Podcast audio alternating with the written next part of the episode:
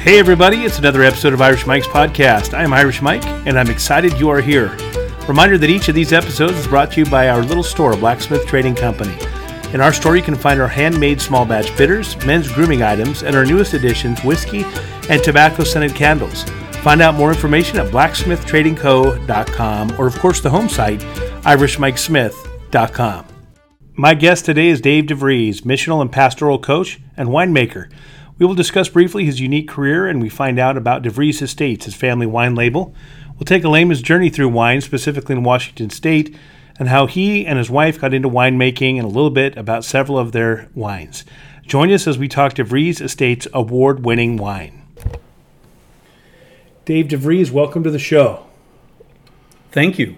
I'm so excited to finally be able to do this with you. Um, we've talked about um, your career and um, your, I guess we'll find out in throughout this conversation whether this is a hobby or a passion or a side business or or what about winemaking. But before we get into all that, um, tell me about what it is that you do for a living. Um, you told me bits and pieces. A pastor, missional coach? Question mark. What? Tell me what that means. Yeah, absolutely. Uh, when I first got married, my wife and I uh, and our six month old son, Dougie, uh, started a church in Southern California. And I was just naive enough to think at 25 that I could start a church, but I really didn't know what I was doing.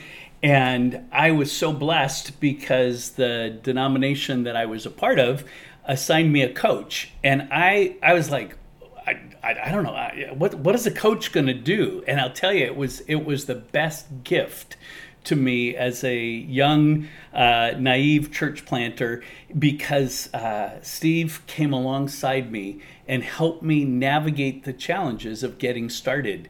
And he listened and he asked very strategic questions, helped me design action steps to move forward. And pretty soon, what I found myself doing was mimicking what Steve did with me with other leaders in our church. And after about um, 15 years of pastoring in that church, I came to realize that, you know what? I think I love coaching more than I love pastoring. And so I took the step to leave our church and uh, handed that off and stepped into a new role and began to develop my skills as a coach. Uh, took several trainings and uh, was mentored and and I mean the whole pathway. I can tell you how you know how that developed, but. Uh, we moved up here to uh, Seattle area here in Bellevue now that we live, and I started coaching other leaders and help them navigate the challenges of getting started, just like Steve did with me. And so I really focus in on working with uh, a lot of pastors, nonprofit leaders, uh, entrepreneurs who are starting churches uh, or um, yeah so uh, anybody in my world that I'd say is is uh, is engaging somehow in God's mission in this world. I love that phrase because I'd never heard it until I met you as entrepreneurs who are starting churches. Is that what we call church plants now? Well, that's what that's that tends to be what I call them because a lot of times people go, I, I don't get what you're saying when I say church planter uh, or someone who's planting a church. So yeah. No, that makes a lot of yeah. sense. So in, in, my experience, in my sort of evangelical uh, stretch of my life, which probably was I don't know probably at least 20 years worth of my life. Um, the phrase that we always heard was there was like I was a, the churches that I was a part of were a part of this larger organization, and it was kind of this quote you know apostolic thing. And so they would call the the the head family, the head guy. I don't want to talk like it's the mafia or anything, but um, was this apostle, and he mm-hmm. uh, typically would mentor these churches and they would have conferences where you'd fly in or drive in or whatever and you'd get a three day you know input from these uh, pastors and leaders that are usually at the time bigger. Maybe they've got other uh, you know all kinds of successful ministries within their church and things like that. Is is does it kind of come out of that or is it diff- totally different? Yeah so i would say for me, I work with multiple networks and denominations and ministries and churches. So um, I would come alongside maybe a group like you were a part of and focus in on how can I uh, help you accelerate your church planting efforts or your um, new starts, if you will. And maybe that's moving into a new area, maybe that's um, moving into reaching a different type of, of people group or, or target um, in terms of seeing the, the message of the gospel spread. And so um, I would typically work with uh, a church that was preparing to start a daughter church. So I might come alongside them and help them in that process. But I think my, my niche or my specialty would be uh, certainly for the last uh, 15 years um, working specifically with that church planter as he and, and his wife most likely are building a team and, and beginning to say, how do we how do we get this off the ground? Yeah. You know, that's awesome. I think that there's a huge need for it. And I feel like we could go on and on about this, but I do want to ask you one more thing about that. Uh, coming alongside coaching, mentoring, I imagine that you're part, um, you know, counselor, uh, you know, guidance, you know, all that. But now, in the last couple of years, where there's been a lot of social justice conversations, uh, uh, around the church. Uh, churches are asking questions that maybe they've not asked before, or at least in a long time. Uh, maybe there's been some internal soul searching as a church or as a denomination. Um, I, I, imagine those questions come up in your coaching as well. Oh, absolutely. And I, I, I love the fact that there actually is a growing awareness of, of bias, a growing awareness of, of um, certain aspects, and it, it's a risky word sometimes to use, but privilege has a whole lot of different meanings. And I think um, I think churches and pastors are coming to realize that um, we have uh, among you know uh, white evangelical Christians certain biases that they have um, have bought into, maybe even you know, kind of like a fish swimming in the water, unaware of the water around me. And so, um, within the culture in the last last couple years, there's there's much more desire to say we need to be about justice and we need to uh, leverage whatever influence that that we've been given uh, for the benefit of the the powerless in a sense. And um, I've had conversations even just a couple weeks ago in Texas with uh, a group of pastors who I think were were um, challenged by my exhortation to them to, in a sense, steward the color of your skin, and they had never considered that before, as if that was something that they could use for the benefit of others. And uh, so we, this could be a whole other conversation oh, yeah. at some time. We're going to have to pick it up but, again um, uh, because that is uh, that is an interesting, um, and it's a, it's really really important. Mm-hmm. Uh, you know, the white privileged Anglo, whatever we call it, evangelical, but mm-hmm. it probably doesn't even have to be into that vein.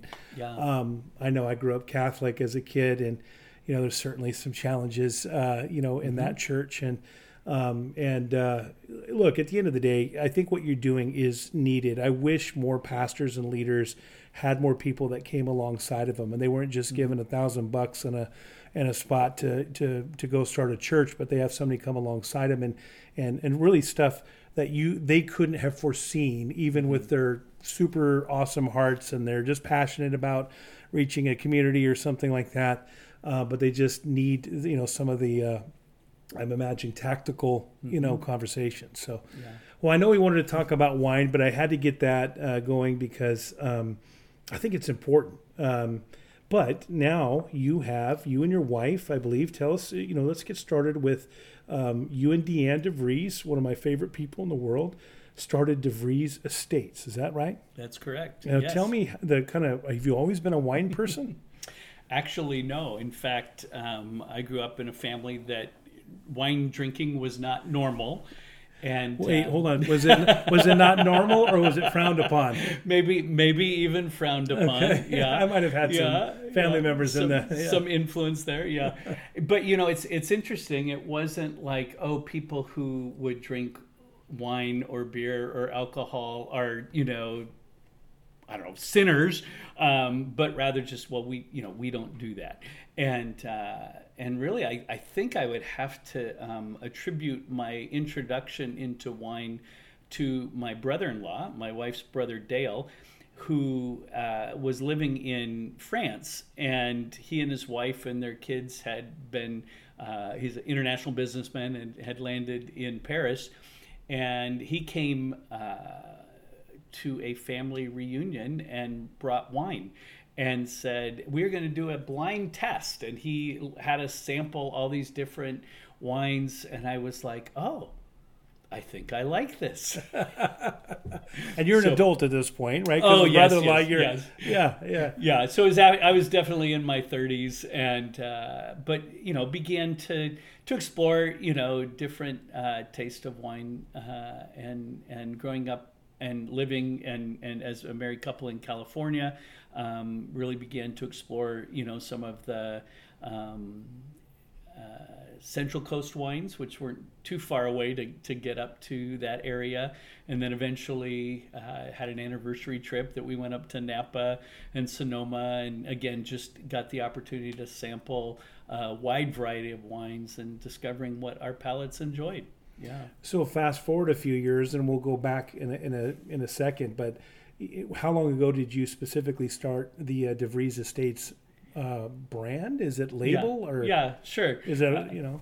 Yeah, we. Um, so interestingly enough, um, we didn't just wake up one day and say, "Hey, let's become winemakers." now I know some people that's you know they go on that journey and they're like, "We want to we want to become winemakers." For us, it started simply volunteering at with a local uh, winemaker and uh, learning how the process worked and discovering you know how much fun it is to actually make wine. And we were involved in racking the wine and then we were involved in bottling the wine and then we got invited to be involved at you know uh, at the the crush and and you know the first step of destemming the wine and all of that. And so as we got involved in in each you know step of the process as volunteers at the at the winery we also you know became well acquainted with uh, Scott and Monica um, who owned uh, Convergence Zone Cellars where we were volunteering and then um, our neighbor across the street um, John Richardson began making wine uh, in partnership with Convergence Zone, and so we uh, volunteered uh, with his project, and and then it was like, hey. Could could we partner with you in this somehow? And so um, it really uh, it really was just hey, we're going to do one uh, one bottle, and and as you can see on the table, we we haven't stopped. Yeah, I, I love, no, it's awesome. So so let Yeah. me back. So you you started as a taster. Yeah. Um, And then you kind of fell in love with probably the regions in California. yeah. Saw some of the joined um, some wine clubs and and you know decided what we liked. Yeah. just had some cases arriving at the Yeah. front door and you try it and you drink it or you go to the next tasting room Yeah. and maybe you overcommitted like I've done in the past to a, another wine club um, and the wine shows up you keep and you just keep searching it out and discover what you like and then you get sucked in from the um, experience of from grape to bottle yes, so you're telling me that you got to one of your first experiences on that was the grapes arriving from Washington State vineyards in those big fancy box crate things on a truck yes, yeah. and they're still on the stems mm-hmm. and you started getting involved in the winemaking process from there. Is that right? so our first experience was after the wine had already been in the barrel and, and working with it on that end of the production, and then then you went to and the then we got invited to be a part of the first step, Got which it. is the delivery of the grapes. And I still have, uh, man, just it was so much fun. And and basically, you're using a you know a, a pitchfork kind of you know uh, instrument to get the grapes out of the crate. It's lifted up, you know, at in our particular case, you know, use forklift, lift the wine up, or lift the grapes up, and and you dump them into the destemmer, and that begins the process then to move toward making the wine. So the the, the machines of these always are what I think is where the real uh, excitement sometimes comes in. Somebody had to, Yeah. yeah, invent. First of all, I understand a grape fermenting, and then somebody drank it once, and then the rest is. I get that, but now you have these massive boxes full of you know literally tons Mm-hmm. of grapes, and they have all these stems and probably some all kinds of snacks on them. Mm. And there's a machine, right, that crushes. Now, tell me about that. What does that machine Mm-hmm. Yeah, do? so so there's there's really a couple step process here. Um, so the destemming process, it gets um, dumped into the machine, which um, basically is like an auger that's moving the grapes into. Uh, yeah, I don't I don't even know what I call that piece. The contraption where it begins to separate. So we'll, it will allow the the grapes to fall, to in fall, the stems stay. and the stems get kicked out. Got it. So it's a beautiful process because in the end you have you had one large container with the grapes in them and in the end you have the grapes separated from the stems and all the stems in another container, you know, for composting. Got it. Got it. And then you got involved in the the crushing of the grapes, right? Right. So then, uh, yeah. So from that step, then um, you there's already beginning some juice. You know, obviously uh, draining out of the grapes as as they're destemmed, and at that point. Um, it's usually about a week before then you press or crush the grapes and get all the juice out and put it into the barrel. So during that week, um, you're um, initially that that first day you're you're adding uh, yeast um, to to uh, feed you know Feed the that that fermentation grape. process exactly.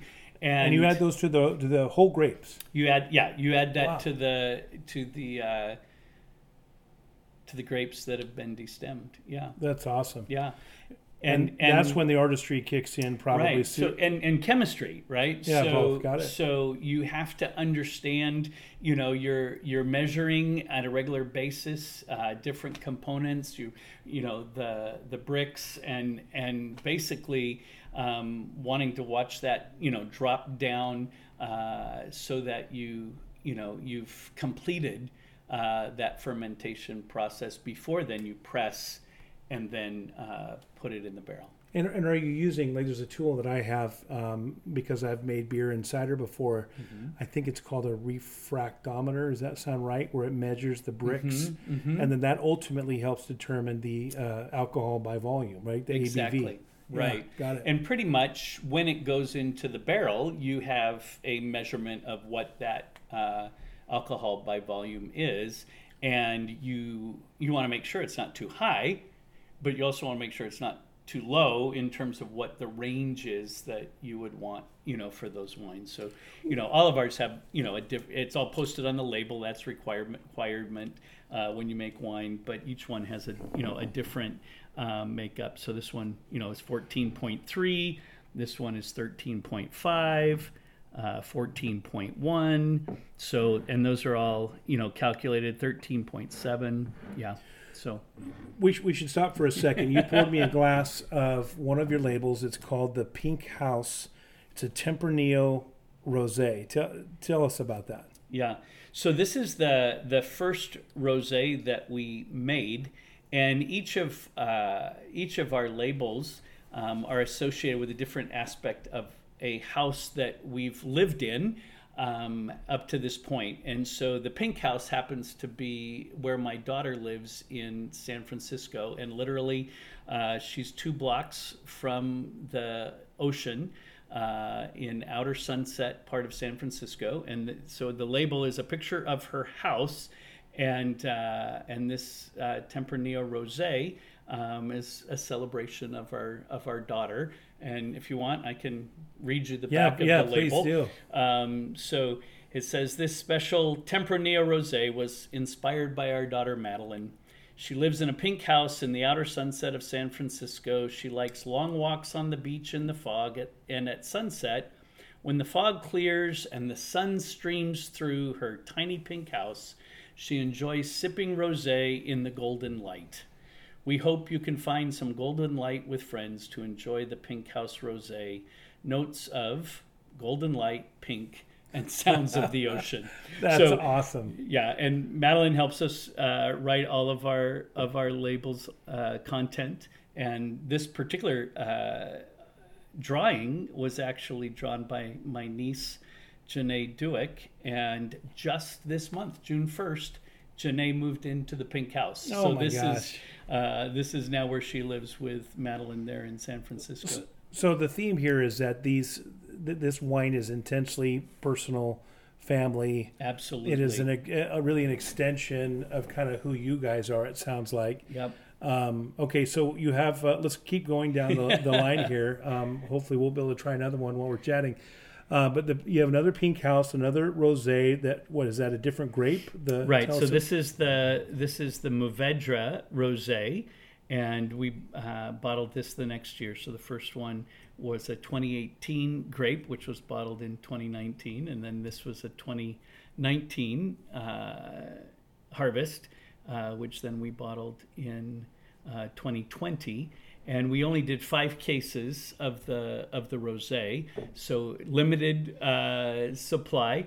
Um, and this one also um, relates to uh, it's kind of Pink House too, um, 2.0. but relates to uh, Madeline's house and another another Oh, little story uh, about her. And this is a picture. The first wine has a picture of the outside of her house. The second one is a picture of her kitchen table looking out toward the sunset. And uh, Janae drew that one as well. And, you know, because uh, Deanne's business uh, is DeVries Properties and Estates, she's a real estate broker with Windermere, um, all of these wines have taken on um, really an, an aspect of, again, just our homes and uh, have been great for gifting Oh, uh, to friends, but also to her clients. Um, and have just gives us really great joy. So that's that's the Pink House too, and uh, there you the, go. the idea of uh, Deanne being in real estate always and co- this connection to the house and to homes that you guys have lived in Yeah. or your family again intensely personal um, and and an extension of who you guys are has got to be one of the coolest you know, closing gifts or whatever she's using. I know I use uh, closing gifts in my career, and you know I I like the guys that make the wine that we sell. I think they're great people. I think the wine's good. Um, but th- it's not nearly uh, as cool of a, of a personal story as this is. I can see her her um, clients being super excited to receive anything like Yeah. this. I bet. Well, it's kind of uh, fun. Last night, I got a text message from one of our friends who she just helped close escrow on uh, a month ago. And he said to me, just sitting here enjoying uh, one of your DeVries Estates wines, you know, thank you so much. And, you know, it's just so fun to feel the joy that he got to experience and the joy that we have uh, in blessing others. Oh, I love that. Okay, so um, I do want to cover a couple more things on the label. Sure. Because you, uh, it looks like, for example, in the Tempranillo, it says Snipes Mountain 2018, Mm-hmm. and then the Pink House uh, um, Merved, if I'm saying it right, Rosé, is the Waluk or Wahluke slope. Is that right? Correct. So, so is this what we, we talked about this? Maybe you touched on it before. These AVAs, Washington State Mm-hmm. has, I think you told me, 16 AVAs. What what does that mean? Yeah, so the AVA is uh, the American Viticultural Area, and there are certain um, characteristics related to specific areas where uh, grapes are grown in in actually grapes are grown in every state of the United States, but particularly the Washington grapes and the and the uh, California grapes um, account for the greatest quantity of grapes grown in the U.S. And Hold so on, you said every state can grow grapes. That's true. yes. Now doesn't mean they make great wine. Oh, I see. I, I, I again, So I, South, I the South Dakota grape. Are we- yes, yes, I'm sure. Uh, I've been told that every state grows grapes. So, um, but each of these AVAs have some specific uh, characteristics, and so this one uh, comes from yeah the Wahluke Slope, and that is uh, a specific uh, AVA.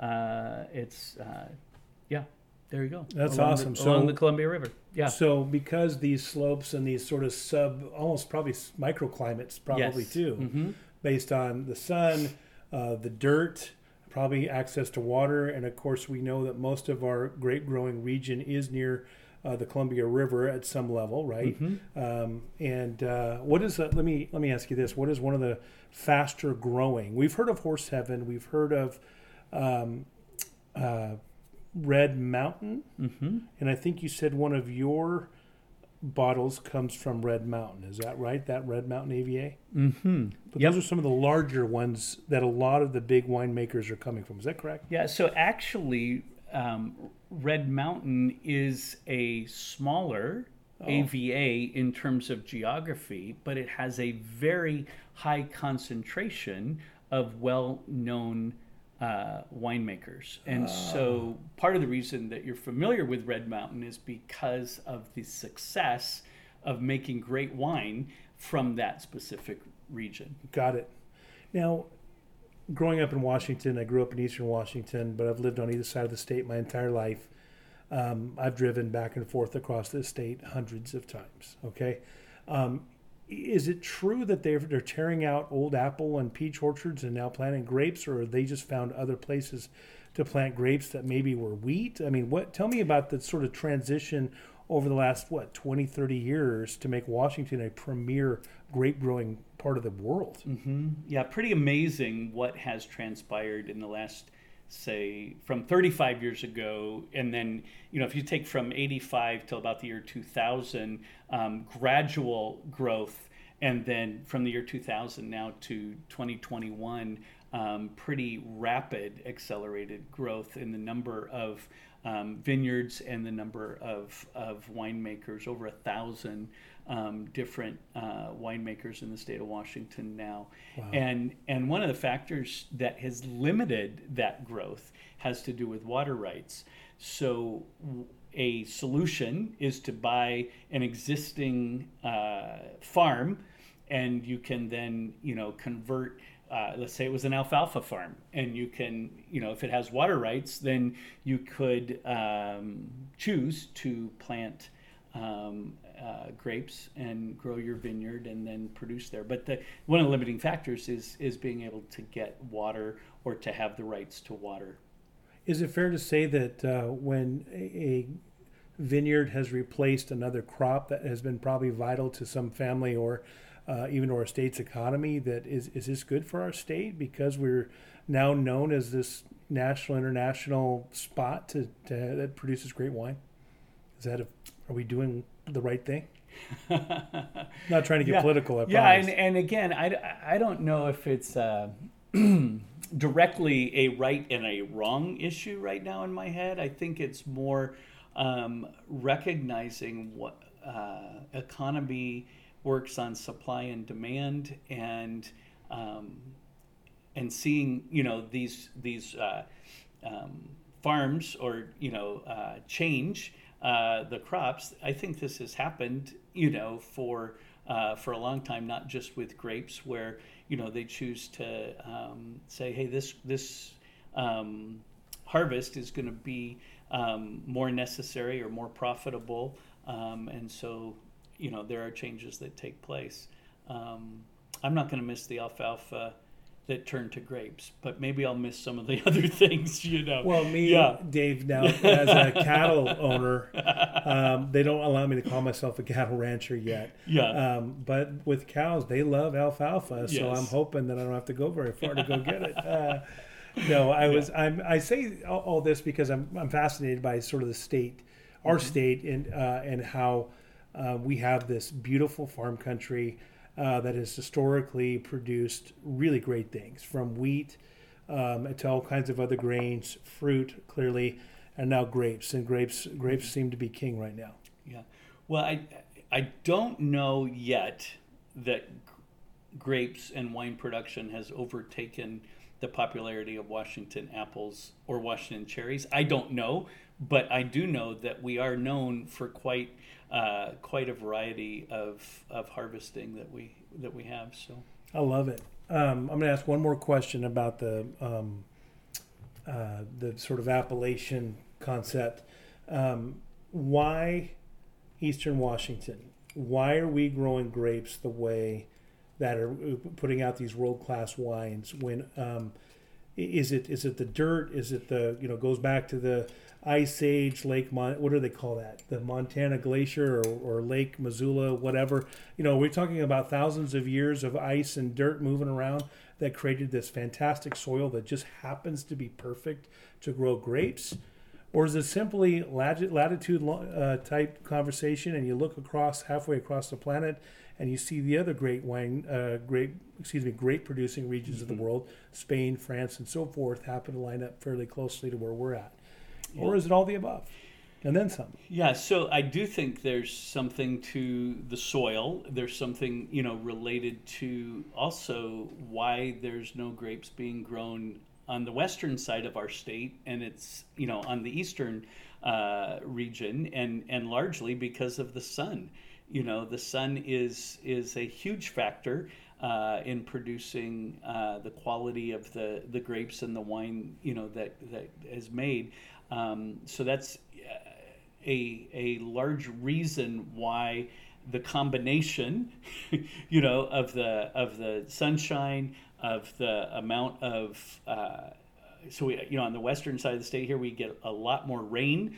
Uh, on the eastern side of the state, you know, they they get less rain, and there's something about the the um, the roots of the vine having to work harder um, to uh, to get through the soil and and the certain rockiness of the soil.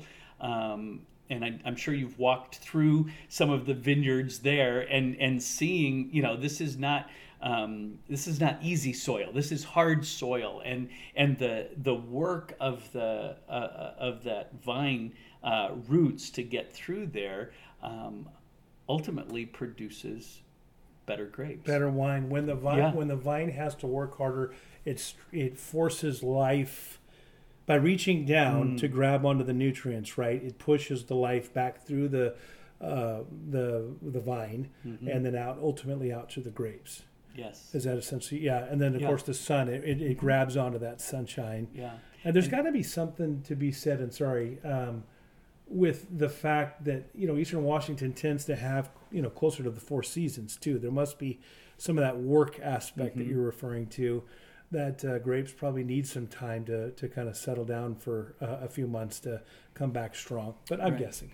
Yeah. Well, and, and you think about why are the majority of these really great AVAs along the Columbia River? And what mm. does that factor, you know, play into having to reach for the water rather than the rain falling and, and the, you know, a more shallow um, uh, acquisition, if you will, um, of the water. So that I think that is a factor. It's got to well. be. Yeah. Some of our most fertile um, farmland in Western Washington is is a valley, is the Snoqualmie Snohomish Valley, mm-hmm. um, and uh, that's because there probably was some big rock that floated down.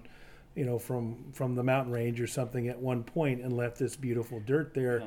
But it's more difficult, like where I live, where we live. I mean, we had the King Conservation District guy come out and he said you only go down about 18 inches and you're hitting glacial rock. Hmm. So most of our area has this rock where the roots cannot go down. Mm-hmm. And then almost on cue, one of our trees that we were going to cut down with a not even a significant windstorm, but significant enough, smashed to the ground. Why? Wow. Because it couldn't get down far enough to build the strong roots. So that yeah. makes a lot of sense. Yeah. We got a little um, geology conversation yeah, going. There you go. So I'm I'm curious for you, having grown up in the state of Washington and being familiar with Washington varietals. Um, do you know which wines are most red, let's say red, just to give you a, a, an advantage to think about what you love. Um, which varietals are most popularly grown and bottled in our in our state? Is this a trivia question? Are yeah, you putting me on the much. spot? I'm putting oh you on the gosh, spot. Yeah. I, if you don't know, we no. You know. I, I uh, why don't you pour some more of that wine and I'll think about it. Uh, yeah. Um, while you're thinking here, I'll just tell yeah, tell please. you what we're pouring. So this is the Albans Tempranillo, and this one is named after my son's house that he lives in in uh, Houston, Texas. Oh, that's fantastic. And he lives on Albans Road, and so uh, this Tempranillo uh, is named for is named for his house. And this is grown uh, by the Upland Vineyard on Snipes Mountain, and these were harvested in 2018. Fantastic. So they're not allowed to move. Is that correct? Your kids? They have to not stay in these homes. No. Actually, I think they they'd love to move and uh, have us create another wine Yeah, uh, with with their uh, house on it, and then they can claim, "Well, Dad, that's that's ours too." You know? Right. Yeah. yeah, They're trying to get in line with the inherit. Well, that's my home, Yep. Uh, so I get to have whatever's left. No, I love Yeah. that. Um, to answer your question, my trivia. Yeah. What do you want? You want to pick the top one, top three? You know, then maybe you have a little more uh, latitude. do I get points for any of them landing in the top three? um, I want to say that, um, but I, I, mean, I might sound ignorant too. Um, that the Syrah grape is in the top three, and the reason I think that is because I'm almost positive that the Syrah comes from a, for, lack of a better phrase, a grape fusion. That there's two grapes involved in making the Syrah Hmm. but it's not a blend. Am I right or wrong on that? You know what? I actually don't know the history of, of the making of the Syrah, but you are right that it is in the top three. In the top three, but not Yeah. number one. yeah. Um, oh boy. See, I always forget when like the Cabernet Sauvignon. Like, I don't Mhm. know if that's also the name of a grape or not. Yes, it is. Okay, Yep. then it's got to be number one. Yes, it is. Yeah. Yeah. Good job. Okay. And then what am I missing here? Um, boy, we do a. So the one that you're you're missing actually is not represented on the table. It's the Chardonnay. it well, that's Grape. so Chardonnay would be the number one white grape that we produce. Yes, in the state of Washington. but it's not called a Chardonnay grape. yes, Is that correct? Yeah, it is. It is Yeah. called a Chardonnay. Yeah. grape. Okay. So, but that's a white wine, Got a it, yeah. Chardonnay. Yeah. So they if the drink red, a lot of it in California. yes, yeah, they do. Yeah, Buttery. and here, um, it's the yeah the number one uh, produced white grape in the state of Washington. The nu- the number one red grape, like you said, is the Cab. The number two we actually have in in uh, barrel right now, and that will be our next bottling next spring, hopefully, and that's the Merlot. The Merlot. Mhm. Nice. So I got two out of the three reds, but I got I did catch the white. Okay, good. I just want to make sure that's on Good record. you. guys hear Yeah, that? No, we can good. move on to your I'm just questions. I just No. thought it was my turn. No, to, that's you know, good. to- that's to- good. to Well, test you. It's actually a good transition because I actually wanted to talk about one of your new, newish, I think, um, blends, right? Because you've been doing some solo grapes uh, Yep. primarily, Yeah. but you have this DeVries Estates uh, Horse Heaven 2016 blend 95 cab sauv 3% Mer, uh, Mer, merved and 2% malbec okay hmm tell me about blending why how do you know Yeah. that you're doing Yeah. it right you know what i mean Yeah. Well, there's a there's a couple factors that that uh, come into the the blending, and a lot of it is is uh, based on taste. Um, in terms of what the the winemaker is looking for uh, in in that particular varietal and and what it's going to taste like. So sometimes they will intentionally start with we are going to create a blend and um, you might buy these at the store and it all it says on it is red blend or red wine it doesn't actually um, have a high enough percentage of any one varietal uh, to be labeled with that specific uh, name of that grape. Um, so like a, a, a gsm blend would be a grenache a syrah and a mourvedre now, there are other times where um, they use a uh, a topping wine, so wine in the barrel actually evaporates. So you, I mean, you're familiar with this uh, also it- from bourbon and they you call know, it the angel share the angel whiskey. share. Exactly. Right. And so it also happens with wine not nearly uh, as much uh, is evaporated off. However um, if you are um, choosing to um, uh, top that off you can um, top the barrel back off with the same varietal um, that you have, or or another um, varietal. So in this case, um, this barrel was topped off um, with some Mourvedre and also uh, with, I believe it was the Syrah, correct? You said the uh, Malbec. Oh, sorry, with the Malbec. Yeah. yeah. So, um, so that creates a blend, um, uh, and then the winemaker decides, okay, do I need to add anything else, or is this, are, you know, how does this blend taste? And so, um, this one is is uh, is mostly Cab Sauv. Uh, at 95%. You'll see other blends that, you know, might be, you know, 46% this and 30% that and, you know, 24% uh, of another one. Um, and that's more because of the intentional result that the, the winemaker was after. That's uh, really interesting. I always wondered where and why that happened uh, because I know blending uh, happens in other things, right? So Mm-hmm. the the coffee world, right? There was a been a big movement for 10, 15 years to do these single origin, you know, small micro batchy. Mm-hmm. You know, this farmer's name is so and so, and you know, he or she planted, you know, all this, and it's cool. It's a cool Mm-hmm. story. The connection is fantastic. Um, it- but there's always some debate that is it really the best cup of coffee because Mm-hmm. you're only tasting those notes that come from that bean, whereas you blend it to make Mm-hmm. it taste maybe better with steamed milk or you know Right. and, And then- so you're uh, you're you're developing a different taste pattern Right. based on the single origin grape right single grape versus a blend is that am i on the right track there or no Yes, and I would say you're also considering that there are certain wines that taste better with certain foods.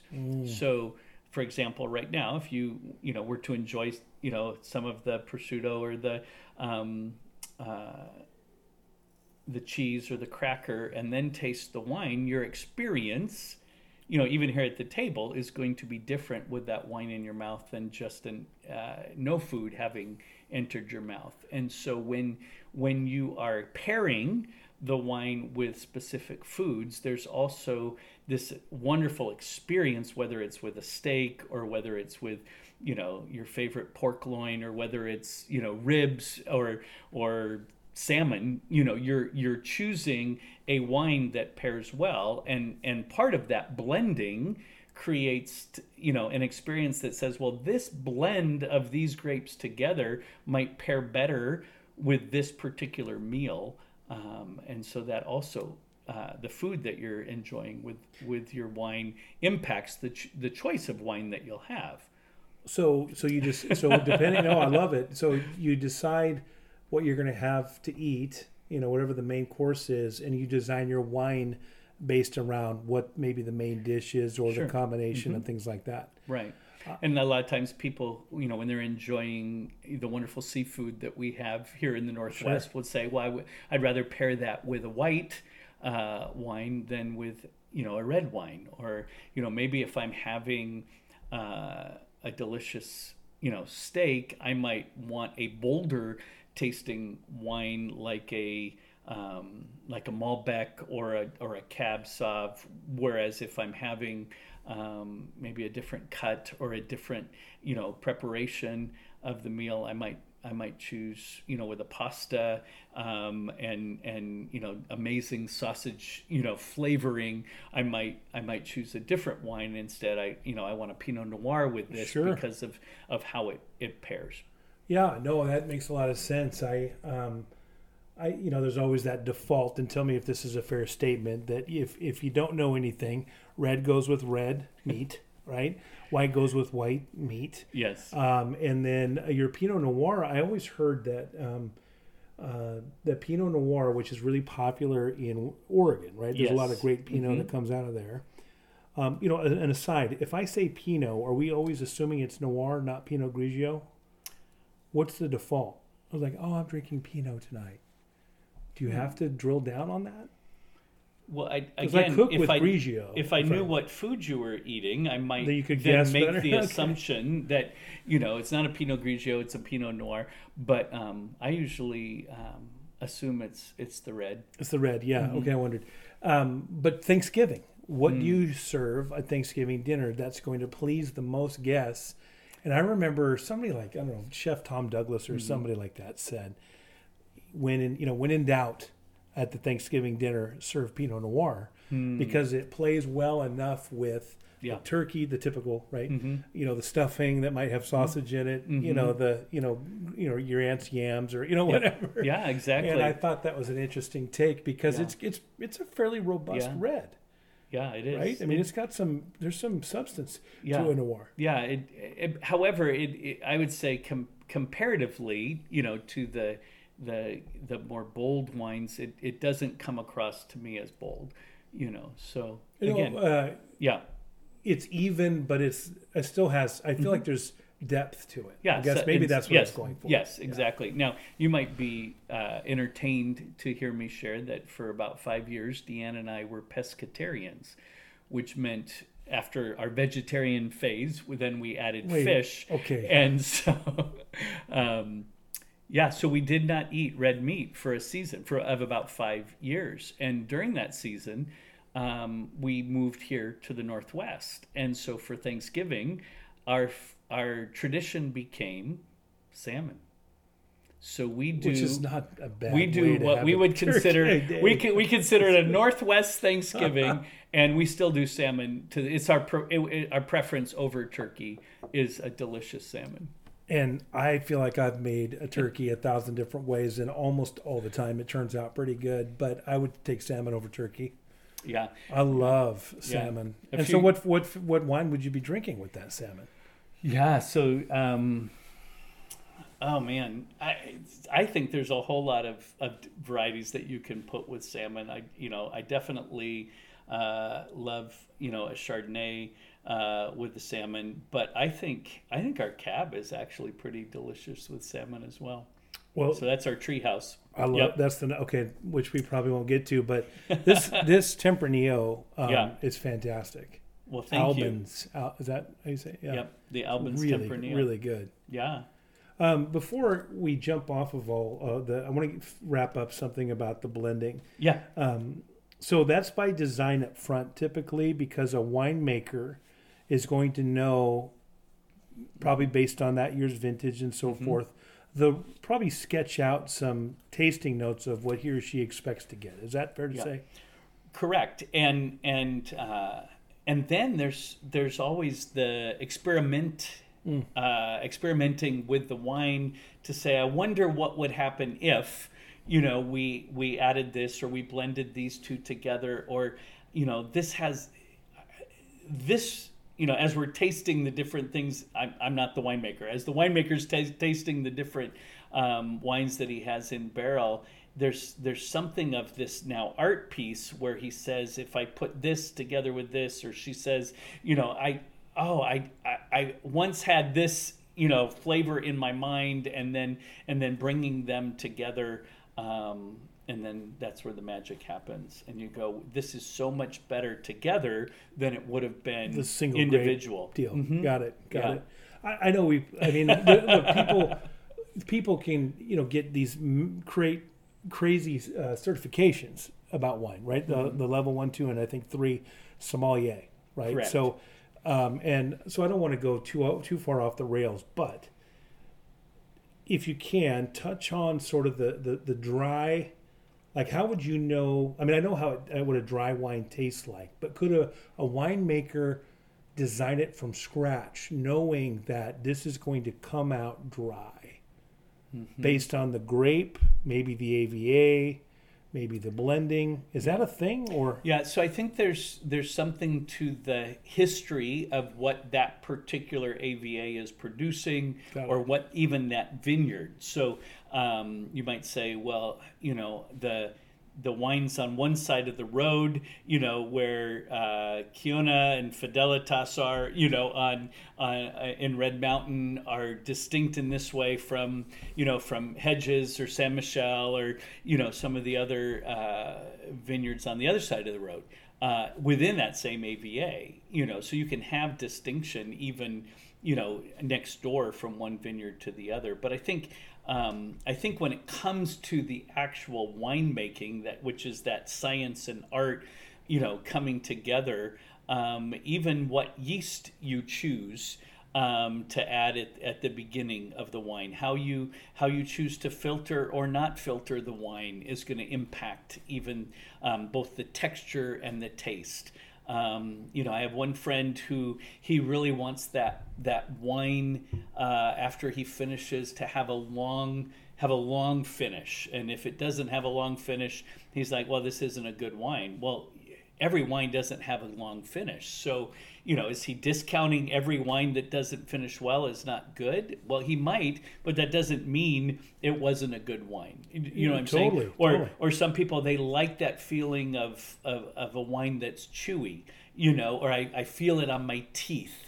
You know, and other people are like, "Oh, I don't like feeling this on my teeth." So there is there's certain amount of subjectivity uh, to all of this, and the the winemaker is is really going after you know a specific result uh, in answer to your question, but but there's an you know artistic flavor uh, to that as well. There there can't be more of a combination equal parts artistry and science than probably making wine and it's, probably it's pretty amazing. and it's it is. what is the the oldest alcoholic beverage that's existed in humanity right it goes back to i remember uh, i was on a trip to cyprus and i'm actually talking to a, a, a friend of ours that um, um, is working in cyprus doing mission work um, and they uh, made a barrel of uh, Commandaria. I don't know if you know that wine, but it's supposedly one of the most ancient grapes that still grows on the island of Cyprus.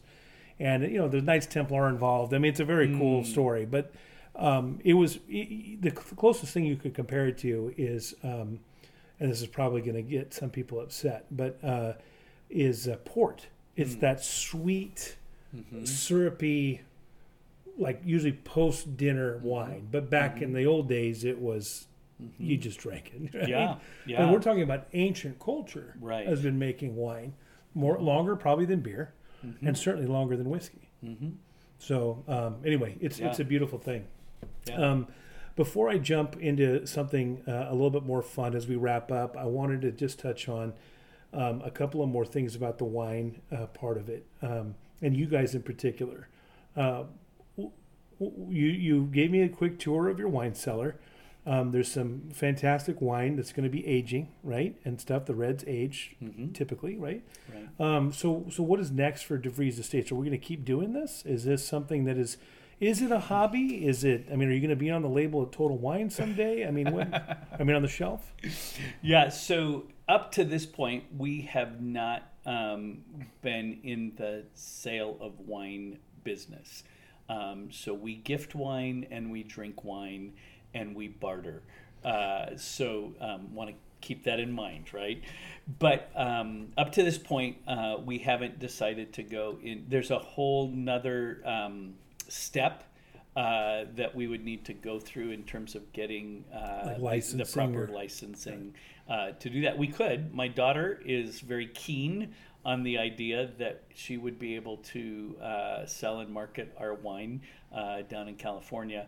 Um, and uh, several of these wines uh, have uh, won awards. So Really? it's, uh, yeah, it's kind You of you have to tell me about that. fun. Um, well, I can I can do that uh, as well uh, in a moment because I'll have to get the list to to enlighten you. But but I think uh, for us, um, we're still in it at this phase for the joy uh, of the wine, and um, every now and then, you know, we we're like, are we done? Are we to keep going? Uh, right now, uh, we have uh, a barrel of Merlot that we'll be bottling, like I mentioned, next year. And we're in conversations with John, our neighbor, who we partner with on the winemaking, and considering, you know, are we uh, are we going to do a Malbec uh, in the fall, or are we going to do a Pinot Noir? So, I think uh, either one of those would be a win.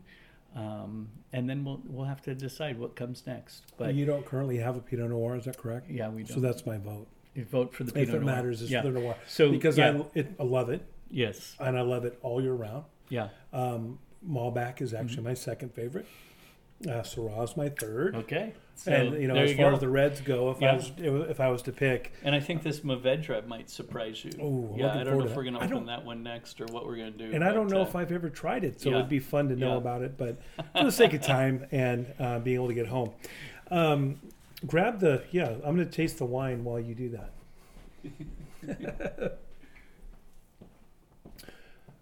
so you've won some awards, Yeah, so um, we. and how do you? Okay, while you're looking that up, maybe you Mhm. can fill in the gap here. Like how would, how do you even find out how to enter wine into a? I don't know. Is it a competition? Like Mhm. Is it some website and an email shows up and says, "Hey, I hear you make wine. Will you enter in your bottle, or do you search it?" Like, Yeah, so there are this happen? different wine festivals that happen where they uh, the wine is is entered into a judging uh, by a panel, and then awards are uh, given. So two years ago, we had the opportunity uh, pre-COVID to go over to the Tri Cities. Uh, wine festival happens there at the convention center, and you can enter your wine into the competition and they will uh, give awards based on um, how they judge the quality uh, of your wine. So, um, Scott Greenberg, who owns Convergence Zone Cellars and is the, the winemaker, he uh, has been making wine for over a decade and has entered his wine in many of these uh, festivals. And then John Richardson, who we partner with uh, Troy and John in our winemaking, uh, has begun to enter his wine uh, under their label, Fly Rod Cellars. Rod, yeah, And uh, and so, for example, um, the uh, the Treehouse wine, which is the the 2016 uh, Cab Sauv, um, it uh, it was awarded a double gold medal. Uh, and the Wine Press uh, Northwest Platinum Awards gave it a platinum medal. So um, it has been. So it is a Wow. award-winning, Award-winning wine, Yeah, yeah. exactly. Yeah. So uh, awesome. and got a score of 93 points. So Oh you know that's kind of kind of exciting. Um, yeah, the double gold was from Savor Northwest. So from from uh, from them, and then uh, yeah, so the uh, the Albans Tempranillo. Uh, just in May at the Washington State Wine Awards, uh, received a silver medal. So um, there you go. this is fantastic. That's so I pretty just exciting. drank award-winning wine. You are drinking award-winning wine. Yes, you are. That's awesome. So you don't know what's next on the horizon for the label. It's for now. It's gifts, barter, family, friends, um, Children. and Oh, let me let me throw in another aspect of this. So part Yeah. of my motivation to want to join in in having our own label was wanting to serve our own wine at my kids' weddings. oh my gosh! I just thought that would be so fun. Yes. So I am trying to uh, hold on to at least a case of each wine uh, for uh, for our kids' wedding, uh, whenever that might come. They better get going, otherwise the wine. No, I'm kidding. Yeah, well, they know that I, I can't keep it forever, and Yeah. you know, and wine does have a shelf life. So, Uh, uh, yeah, I so that's that. that's I, that would be the last category I'd say, and hopefully uh, we'd have a little for the Well, there's some legacy there. I mean, Yeah. even last night we did a. Uh, uh, one of my favorite meals is uh, I call it the steakhouse salad, right? So, Mhm. uh, was greens from our garden, and beef from one of our cattle, right? Chives in the dressing was Mm-hmm. from that we grew. You know, so it was about probably eighty percent something Mm-hmm. that we grew, raised, and and you know took care of, as it were. And it was it was just a beautiful thing to be able to, you know, eat something that we, you know, cared for, whatever you want to call it. So Yeah. uh, in the same Nourished, vein, tender, Yeah. you know, tended the whole the whole process. Say, I would Yeah. imagine the the wine would be an expression in, Yeah. a similar way. This is Yeah. our wine, friends. It is, and Yeah. and and the cool thing is we enjoy every one we've made in in in its uniqueness and and flavor, and uh, and then so to be able to share, you know, something you've created, something you've uh, you've made, you know, it, it just it it multiplies the joy. I love it. I love it. Yeah. Well, for the sake of time, I want to ask you some fun things to Oh, get sure. to know Okay. the doc, Dr. Dave. Okay. Um, when scrolling through your cable TV lineup, and maybe you guys don't do TV if you didn't do red meat for a while, maybe that's a thing. No, you're you're uh, the a movie lands and you always stop to watch at least a few minutes of it, no matter what point of the movie it is. What's one of those movies for you? Yeah, so you'll laugh, um, but it's uh, one of them's probably You've Got Mail. I love that movie. I tried to show that to one of our kids once, and they were puzzled because they didn't understand how the email thing Exactly. was. And it was so revolutionary, right? Yeah. When it came out, You've Got Mail. Yeah. Ding. Yeah. Yeah. So, That's a good one. Yeah, that's a really classic. I think. I like. I think the another one that you know, it, I just would always stop on it would be Braveheart. oh sure. Yeah. Yeah, oh, I love that. um, I usually ask what is the last book you read, but we're in the summertime, so what's on the summer reading docket for Dr. Dave? I imagine you're a pretty prolific reader. You know what? I I do love reading, and the funny thing is, I uh, I start a lot of books, and I don't always make make it to the end. So I'm in the middle of a book that I hope to finish, uh, and it's uh, by a guy named Donald Miller, and it's called Business Made Simple, and uh, it's 60 readings uh, that are kind of laid out to you know you could read this in 60 days and it really focuses on the essence of building a successful business and so i'm having a lot of fun that reading good. reading that one Donald Yeah, Miller. donald miller All right, I like that. And who is one of your favorite podcasters or authors or eh, just in general? Who who's somebody that you come back to time and time again pretty consistently? Yeah, so right now I think um, podcast wise, you'll you'll kind of smile at this one. I think I've been listening to the Brian Buffini podcast for quite a while, and Fantastic. I love obviously um, having discovered through ancestry DNA that I am Irish. Uh, in my in my roots, uh, in my ancestry, uh, have that wonderful connection with Brian and, and his accent. And but really, I think what I love about his podcast um, is just how positive and how um, how focused he is on owning your own development, you know, and becoming the best version of yourself. And uh, I just, yeah, I really enjoy Oh, that's awesome. enjoy his podcast. you could probably pick up the when where I got these questions because I listen to it all the time, Yeah. and it's one of my favorite parts because he interviews, you know, these really significant people that have done all these great things. Mm-hmm. We've all heard of pretty much everybody. I mean, Neil Armstrong, for gosh sakes, Oh, you know. that was that was an amazing, Unbelievable. amazing story. Yeah, But then he asked these fun questions, and Mm-hmm. so I did yank that from him. You probably picked up on it. I've tweaked a couple of them. Um, what is one of the favorite, one of your favorite quotes or words to live by that you uh, draw inspiration from? Yeah. You know, can I give you two? Of Is course. That, is that fine? So I remember uh, one quote uh, that I think my dad dad shared with me um, when I was. Uh, I think graduating from elementary school, so right around sixth, seventh grade, somewhere somewhere in that in that phase. And my my dad died when I was in high school, so the things he said, you know, uh, have have stayed with me.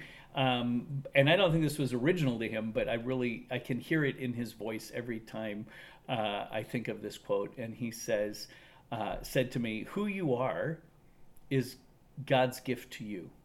What you make of yourself is your gift to God."